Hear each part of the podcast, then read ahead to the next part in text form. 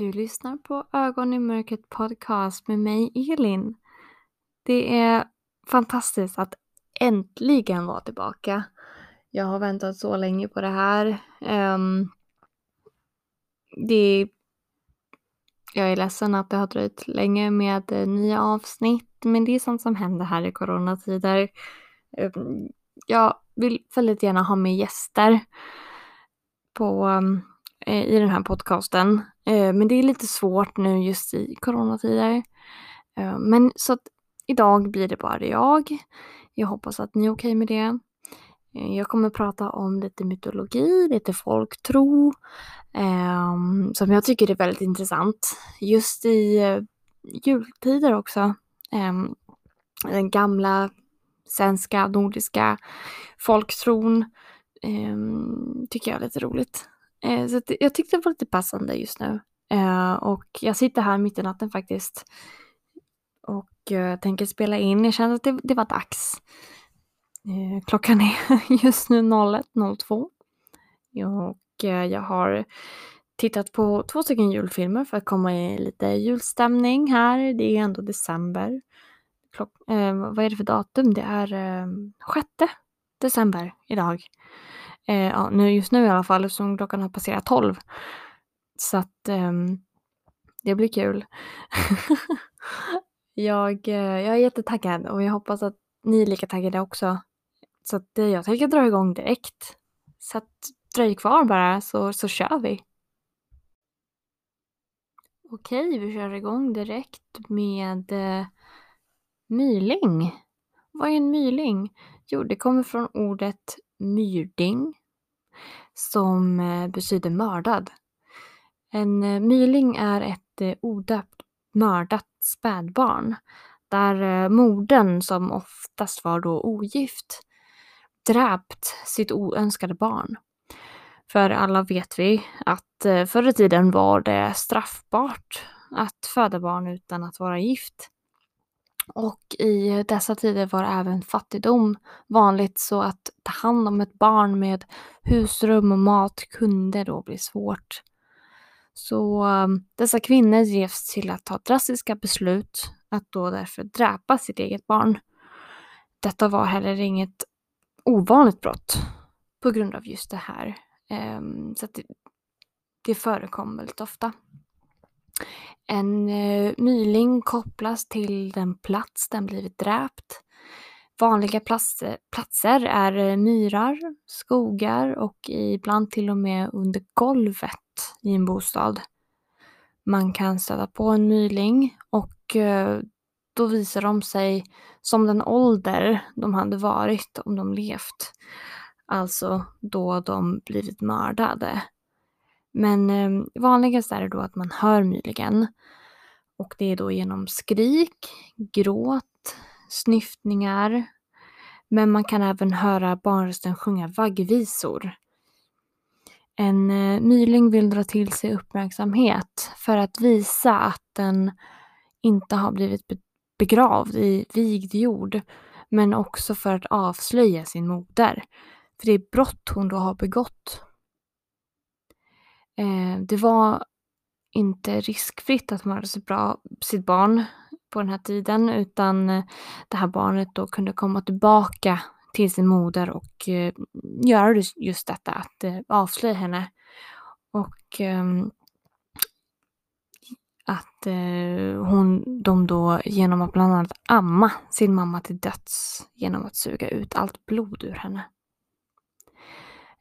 För att göra sig av med en myling kan man bland annat försöka då hitta själva det här liket. Begrava det i vigd mark, såsom en kyrkogård. Eller då att ge dem ett namn. Mylingen är ett odöpt, oäkta barn och vill då bara få heta något. Det är deras högsta önskan. Och man kan då komma på vilket som helst. Eller om man inte kommer på något så kan man alltid ge sitt eget namn. Att man då säger: jag ger dig härmed namnet Elin.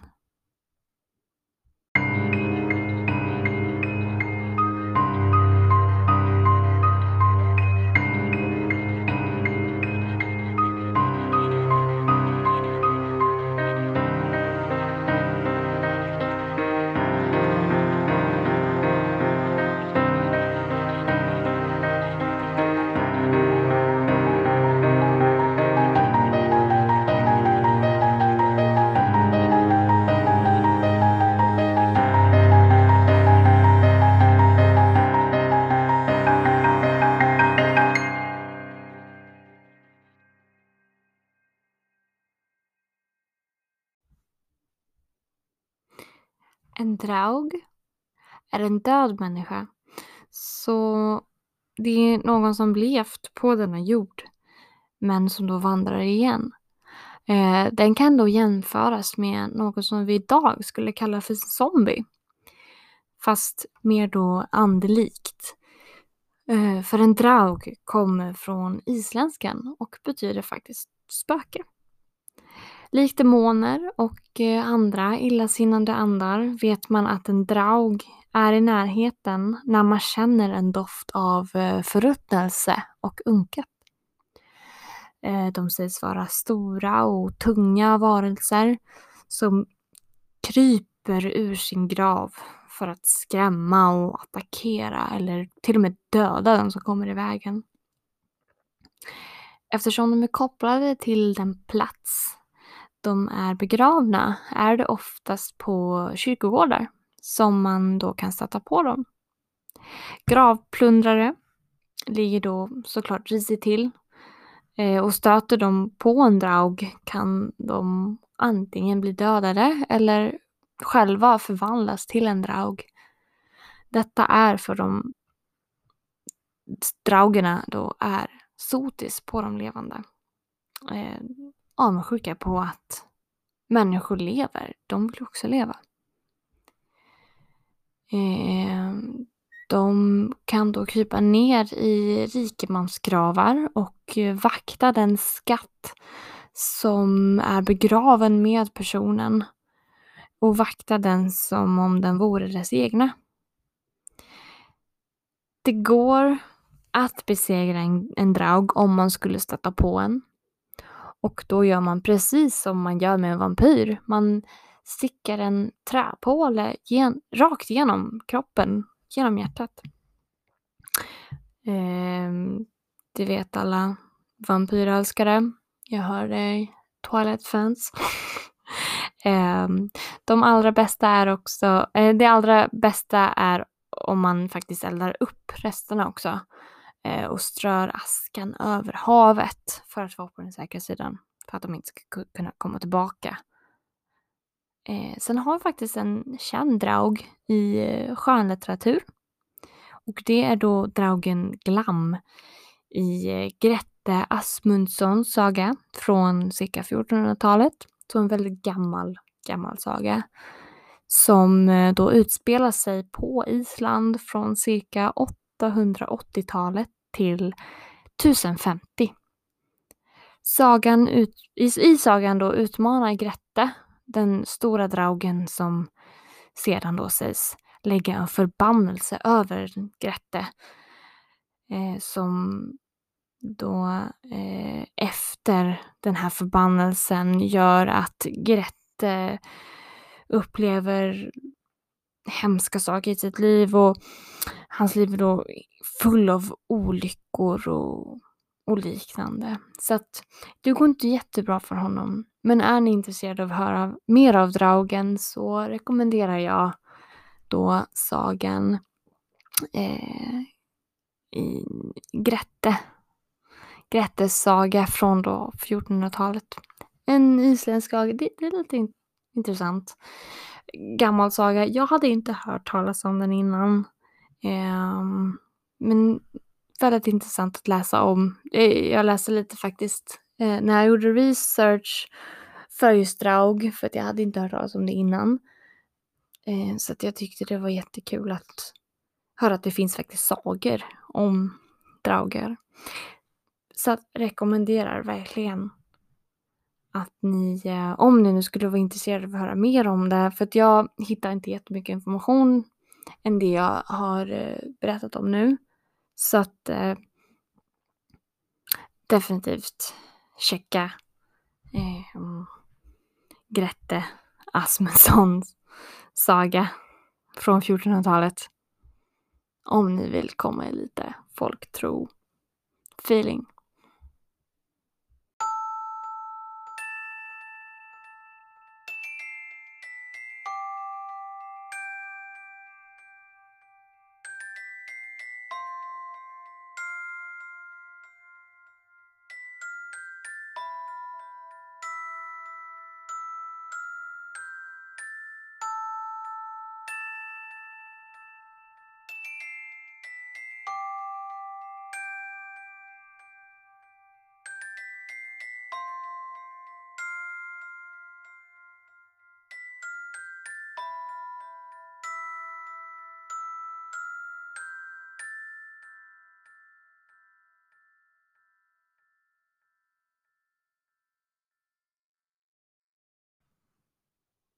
Nu tänker jag prata om någonting jag tycker är så intressant.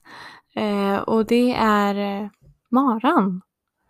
Och alla känner vi till ordet mardröm. Men var kommer då själva ordet mar ifrån? Jo, det är ju då från maran.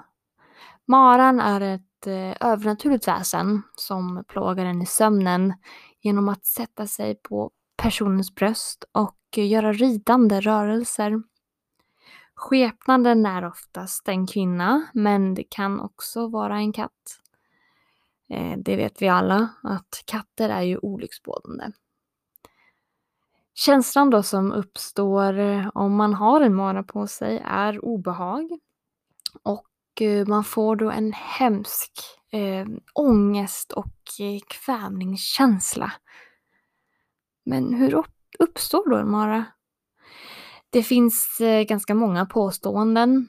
Två av dem är att antingen blev man en mara av avund. Eller då att en katt hoppat över ett odött barn.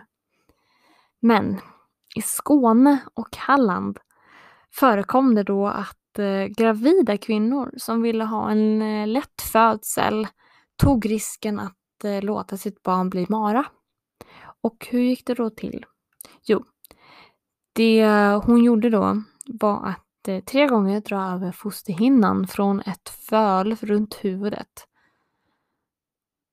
Det låter ju jättelätt. Men då, eftersom detta det ansågs då vara en synd att gå emot naturens gång, att det skulle bli en lätt födsel, så skulle man då straffas.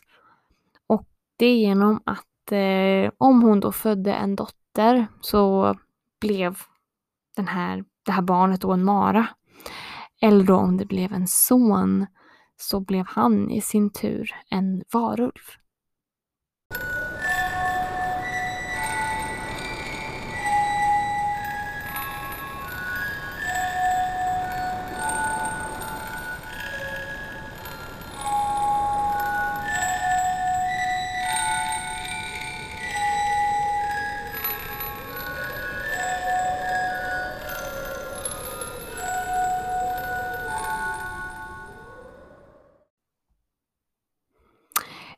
Ett annat sätt att få en lätt förlossning om man inte har tillgång till en fölhinna, så kan man istället då krypa igenom en hästsele.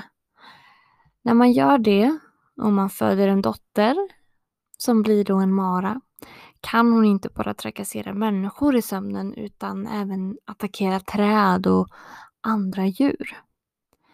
Man ser att en mara har varit i farten på ett träd då, när trädet då har stannat i växten och massa tussar och grenar i kronan då har skapats. Det kallas då för markvast. Det har ni säkert sett.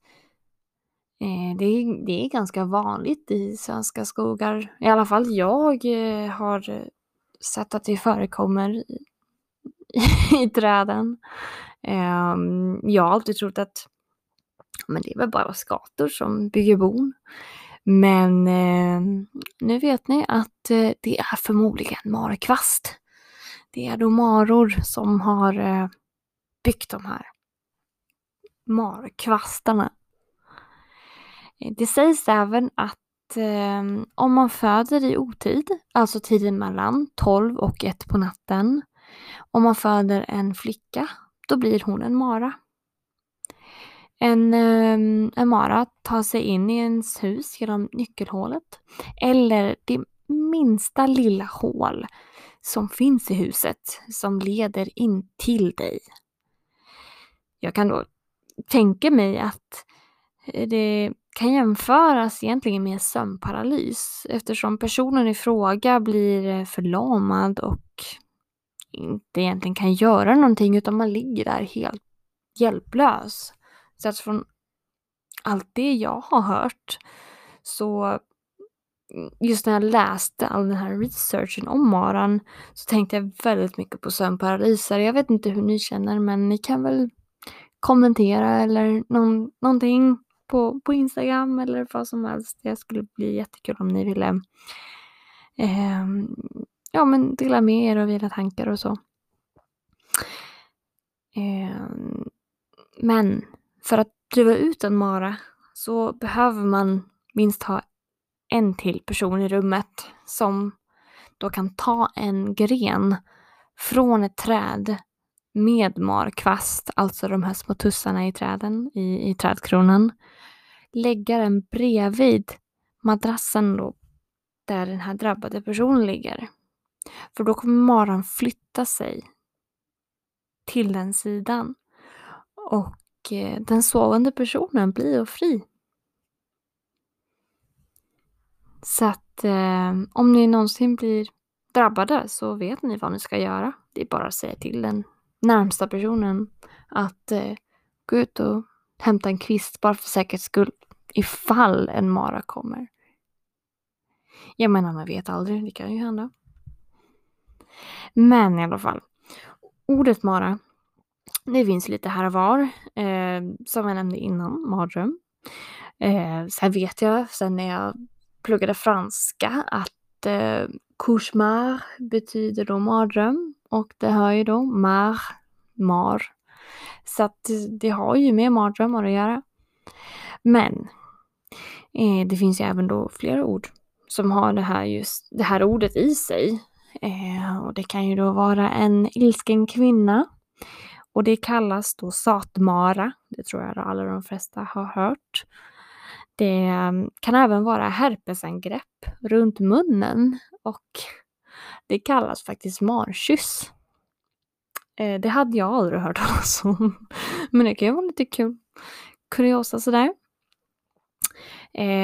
Förr i tiden när man hade en kvävande och tryckande känsla över bröstet så kallades det för mara. Vilket då inte är helt otänkbart med tanke på legenden att man då hade en mara som satt på en, satt gränsla över den på bröstet och redan. Det låter snuskigt men ni vet vad jag menar. Så att jag tyckte det var lite kul. Det här hade inte jag någon aning om innan, så det var jättekul och faktiskt att läsa om, och jag tycker det är kul att jag kan förmedla det också för er som inte hade jättestor koll på maror och just den här folktron, för det hade inte jag. Så att det var lite roligt faktiskt. Jag tycker om sånt här. Jag gör gärna fler avsnitt med folktro och mytologi, speciellt skandinaviskt. Jag tycker det är superintressant. Ni får gärna också skriva till mig om ni har någon idé som ni vill att jag ska ta upp. Som har med mytologi eller folktro att göra. Det behöver inte vara skandinaviskt. Det kan vara vad som helst egentligen. Jag tar jättegärna upp det. För det är så kul att läsa om och skriva om och sen spela in. Jag är så glad att vara tillbaka om jag inte har sagt det innan. Jag hoppas verkligen att ni har tyckt om det. Det blir ett lite kortare avsnitt. Men det är ju också för att det är själv. Jag är inte jättevan att spela in själv egentligen. Så att det blir ju lite kortare avsnitt. Rent naturligt. Nästa vecka kommer det ut ett nytt avsnitt och då spelar jag spelar in själv också. Och då blir det lite hemsökt, lite spöken, lite skepp. Det blir jätteintressant. Jag har faktiskt väntat jättelänge för att ta upp just det här fallet, så att jag är så himla exalterad för det. Jag vet inte om det hörs om er, men jag är så himla exalterad. Jag hoppas verkligen att ni vill lyssna och att ni tyckte om det här avsnittet. Jag är jätteglad att vara tillbaka och jag tycker det är så kul att se att många lyssnar. Jag var inne idag senast och kollade statistiken och det var jättemånga lyssningar på bara 3 avsnitt, så att jag är jätteglad. Och det gör mig verkligen jättemotiverad att fortsätta med den här podden. Så att jag tar jättegärna emot förslag och på ämnen och allt möjligt. För att det här är verkligen någonting jag vill fortsätta med. Så att det är bara att skriva till mig. Ge feedback om ni vill. Gilla mina inlägg. Vad som helst. Ni behöver inte göra det. Men bara om ni känner för det. Det är jättekul att se respons. Så att jag är superglad för det. Så att, ja. Jag vet inte riktigt vad mer jag ska säga. Klockan är för tillfället 01:30 på natten. Jag hoppas inte att jag har väckt resten av familjen. Jag har en katt bredvid mig som ser ut att trivas för tillfället. Men det får vara avslutningen för den här gången. Och vi hörs nästa vecka. Och ha det så bra och ta hand om varandra. Så hörs vi. Hej då!